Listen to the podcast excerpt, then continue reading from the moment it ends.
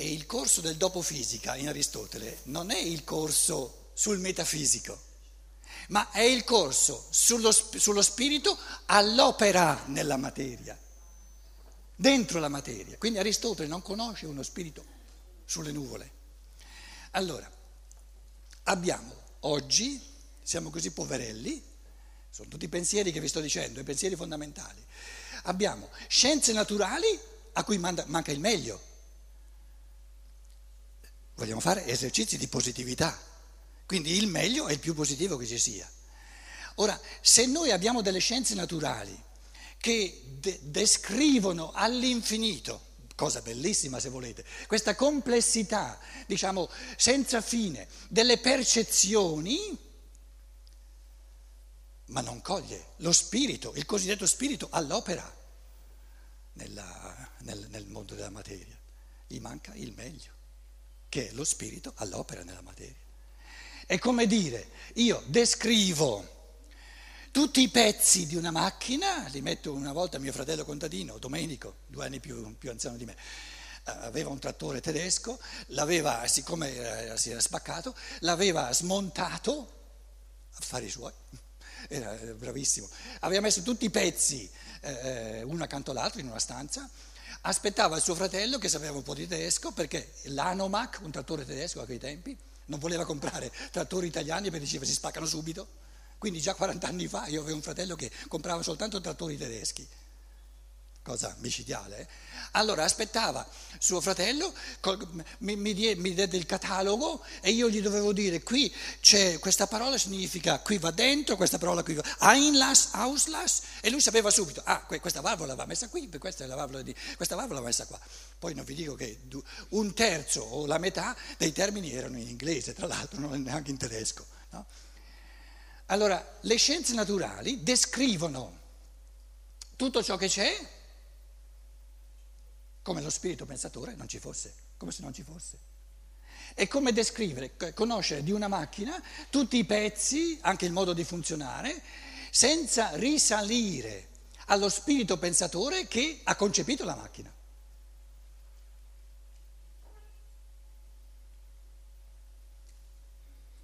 Quindi il meglio delle scienze naturali, il meglio del mondo materiale è lo spirito che ci opera.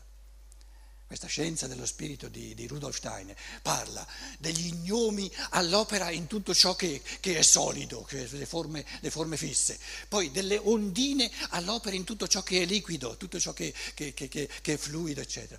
Parla delle silfidi, no? de, de, de, uh, all'opera in tutto ciò che, è aereo, gassoso. Parla delle salamandre, ma rea, spiriti reali, spiriti della natura, tutti reali, li descrive. E non, non, ci sarebbe nulla di scienze naturali da, da studiare, da amare, se, se, se, se non ci fossero questi spiriti all'opera. La religione è di nuovo un campo a cui manca il meglio. Scienze naturali, la materia senza lo spirito, all'opera nella materia. La religione uno spirito campato per aria che, che, che, che, non incide mai sulla materia.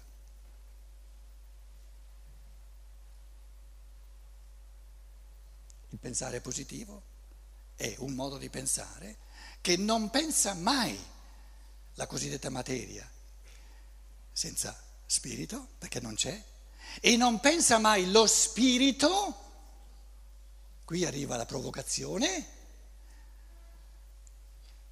senza il mondo della materia.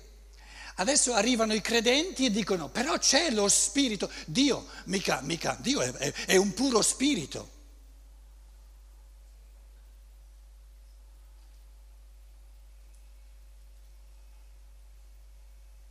Se Dio è un puro spirito, affari suoi. Perché se resta puro spirito, la cosa non mi riguarda, non mi tange. Nu- se, in quanto puro spirito non ha nulla a che fare con me, perché io non sono puro spirito, sono incarnato. Ah, allora diciamo, ai tempi di Mosè l'umanità era ancora capace di cogliere il puro spirito. E dopo le cose sono andate così che l'uomo d'oggi, siamo sinceri, chi è qui capace di cogliere qualcosa che è puramente spirituale? Io conosco diversi antroposofi che meditano una, vita intera, fanno esercizi per arrivare a vedere almeno un pezzo di corna di diavolo, un pezzo di, un pezzo di ala di angioletto. Ma allora vuoi vedere qualcosa di fisico? Dov'è il puro spirito? Perché il puro spirito non ha né le corna né le ali. Né le ali. L'umanità ha perso, doveva perdere, e questa è una cosa bella, ha perso la capacità di vivere, di cogliere ciò che è puramente spirituale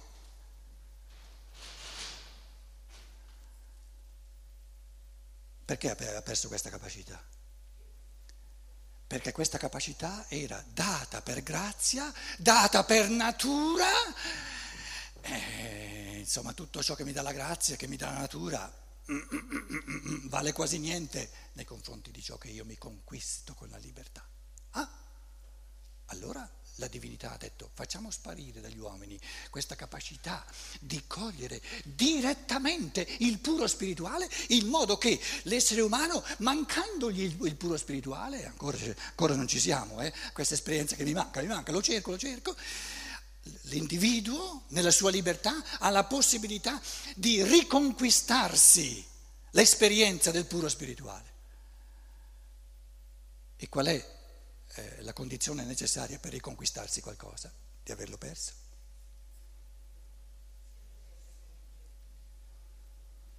Perché io non posso riconquistarmi ciò che non ho perso.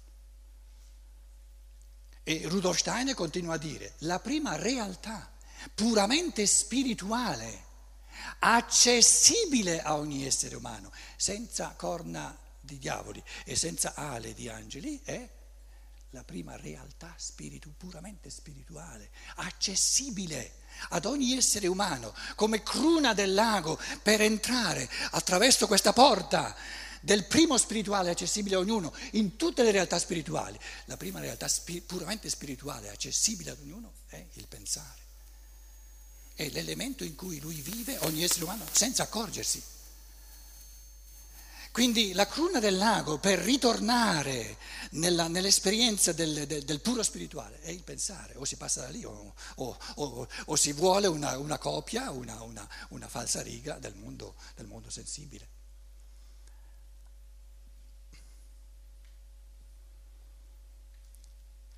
Platone un giorno disse al suo discepolo Aristotele, Aristotele quindi 30 anni, una, una generazione più, più, giovane, Socrate, una generazione, Platone, una generazione dopo, Aristotele una generazione dopo, Platone disse, Aristotele, tu alunno mio, guarda, adesso arriva un'umanità, sta, sta, sta, sta diciamo, eh, nascendo una umanità che non avrà più la capacità questa ultima capacità di vedere le idee, le idee platoniche come, come realtà puramente spirituale.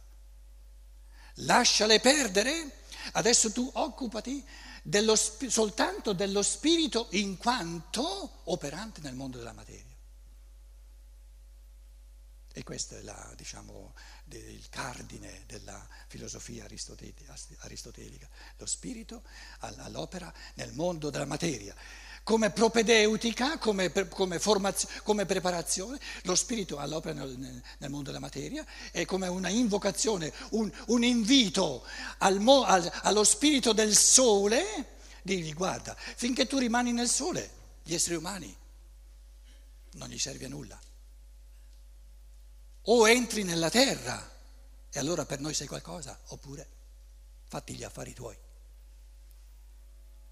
Quindi questo, questo, gesto di Aristotele che ha portato il pensare, diciamo, dove la religione diventa scienza naturale, la scienza naturale diventa religione perché non c'è un, un frammento di materia che non sia intriso di spirito e non c'è spirito per quanto riguarda l'uomo che non sia operante nella materia, è proprio diciamo, l'ultima preparazione del logos che diventa carne. dov'è il logos diventato carne? Il mondo della percezione, come provocazione a pensare. La rosa, cos'è la rosa? Un pensiero del logos diventato carne, visibile, come provocazione all'uomo in base alla percezione di risalire al pensiero. Ma nell'origine, così come nell'origine una macchina è un, una struttura di pensiero, così la rosa nell'origine deve essere una struttura di pensiero. Perché se nessuno mai, se nessuno, nessuno spirito mai ha pensato la rosa, come può nascere la rosa?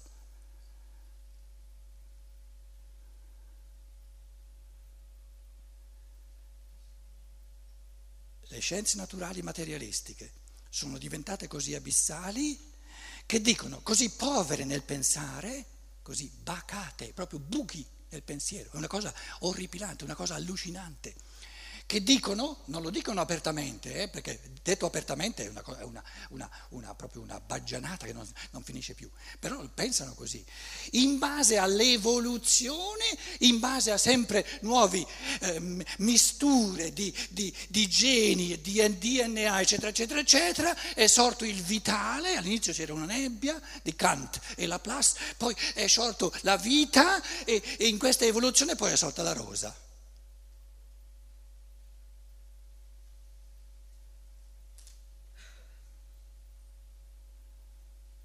La rosa, una struttura complessissima, perché non è soltanto la forma, ma è tutta l'evoluzione della rosa, da, da, da, dal seme e poi tutto quanto poi si ripete, quindi è un mondo complessissimo. Per caso, a forza di, l'evoluzione a forza di... di, di, di. Eh, Steiner dice diverse volte, è, è, la, la pensata è tale e quale come dire il Faust di Goethe, pardon, la Divina Commedia vi assicuro, la Divina Commedia, io prima di scoprire Steiner ero eremita sul lago di Como, ho studiato, sono felice, eh? siccome Steiner non lo conoscevo, poi mh, mm, ho cominciato con Steiner, ho studiato la Divina Commedia verso per verso, da cima a fondo, undici volte. Stavo cominciando la, la dodicesima volta, ho scoperto Rudolf Steiner, patatrac. Allora, scienza, le scienze naturali questo pensare, che col pensare non ha nulla a che fare, è, è proprio è una mancanza di pensiero. No? Dice, la rosa è come, se, è come se la Divina Commedia, rispetto alla quale vi assicuro che nella Divina Commedia non ci sono più di 21 lettere. L'alfabeto italiano ne ha 21, ai miei tempi erano 21, sono rimaste 21. Quindi se uno eh, sfoglia la Divina Commedia dall'inizio alla fine è una noia che non finisce più, sono sempre queste 21 lettere, co- combinate in modi diversi, ma sempre 21 lettere, mamma mia, ma che noia! E come è sorta la Divina Commedia? Uno, Dante se volete, aveva una, un cassettone enorme. Di, con, con un paio di milioni di lettere, tutte belle, mm, ha buttato tutte queste lettere sul terreno e si sono tutte disposte così come sono disposte una dopo l'altra nella Divina Commedia. Per caso, per caso.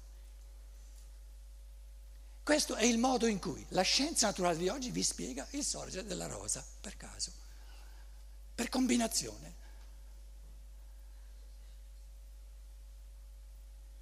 Quindi questo, questo, stato del pensiero moderno è l'abisso ultimo, Pe- peggio, peggio proprio non esiste.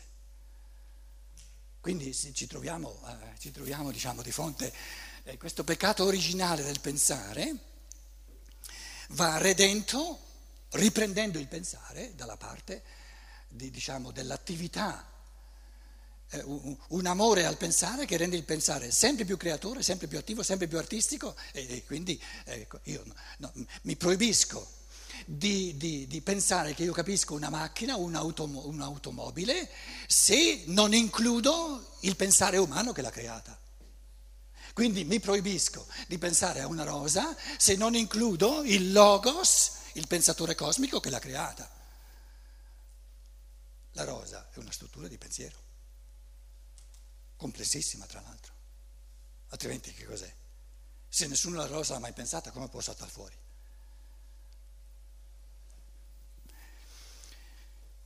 Allora pensare la natura, io prima vi dicevo, pensare l'amore di sé in quanto amore per l'altro, pensare l'amore dell'altro in quanto amore di sé. Adesso vi sto dicendo, pensare alla natura in quanto spirito e pensare allo spirito in quanto natura. Se penso alla natura in quanto spirito, do alle scienze naturali il meglio che gli manca. Le scienze naturali gli manca il meglio, che è lo spirito, che crea tutte le cose e le mantiene nell'essere. E do, se io penso allo spirito in quanto incarnato, in quanto umanizzato, do alla religione il meglio che gli manca. Ci sono due assolute non realtà. Ve le scrivo sulla lavagna. La prima non realtà, ve le scrivo tra virgolette perché non sono realtà, quindi faccio, noi facciamo come se fossero realtà ma, ma non sono realtà. La prima assoluta non realtà in italiano si chiama materia. Cos'è la materia? Un concetto negativo. La materia è il nulla di spirito. E il nulla di spirito non esiste. Com'è? Vuoto. La materia è il vuoto di pensiero il vuoto di spirito. Quindi è un concetto puramente negativo. Siccome qui in sala pura, probabilmente gli scienziati naturali sono in minoranza, vedo parecchie donne qui, e diciamo l'elemento religioso, poi scienza dello spirito forse in maggioranza, adesso vi avverto che il secondo colpo è, è molto più micidiale. Eh?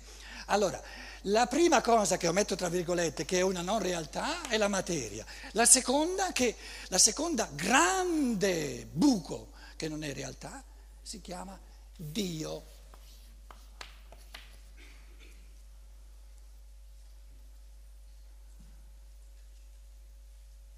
Dio è lo spirito in quanto aria fritta, senza realtà perché per diventare reale per l'uomo deve acquisire un connotato di percezione, il lato di percezione. No, Dio è nulla. No, Dio è nulla. Nell'uomo d'oggi Dio è nulla, così come la materia è, è, la materia è il nulla di spirito. Dio è anche un concetto negativo per l'uomo d'oggi, non per Mosè. Mosè ci parlava, noi non siamo più Mosè. Quindi per l'uomo d'oggi il cosiddetto Dio è un nulla di percezione. Quindi quando c'è un nulla di pensiero e quando c'è un nulla di concetto, di, di, quando c'è un nulla di pensiero e un nulla di percezione, non ho una realtà. Per avere una, l'uomo, per avere una realtà, deve avere percezione più concetto. La materia è percezione senza concetto, quindi non è una realtà. Dio è un concetto senza percezione, quindi non è una realtà. Per l'uomo d'oggi. Vi riassumo tutta la prima parte di questo testo fondamentale di Steiner che si chiama Filosofia della libertà. Stiamo già facendo da diversi anni, siete tutti invitati a, a Roma e benvenuti a Roma, adesso anche a Milano a febbraio. Eh, Com'è?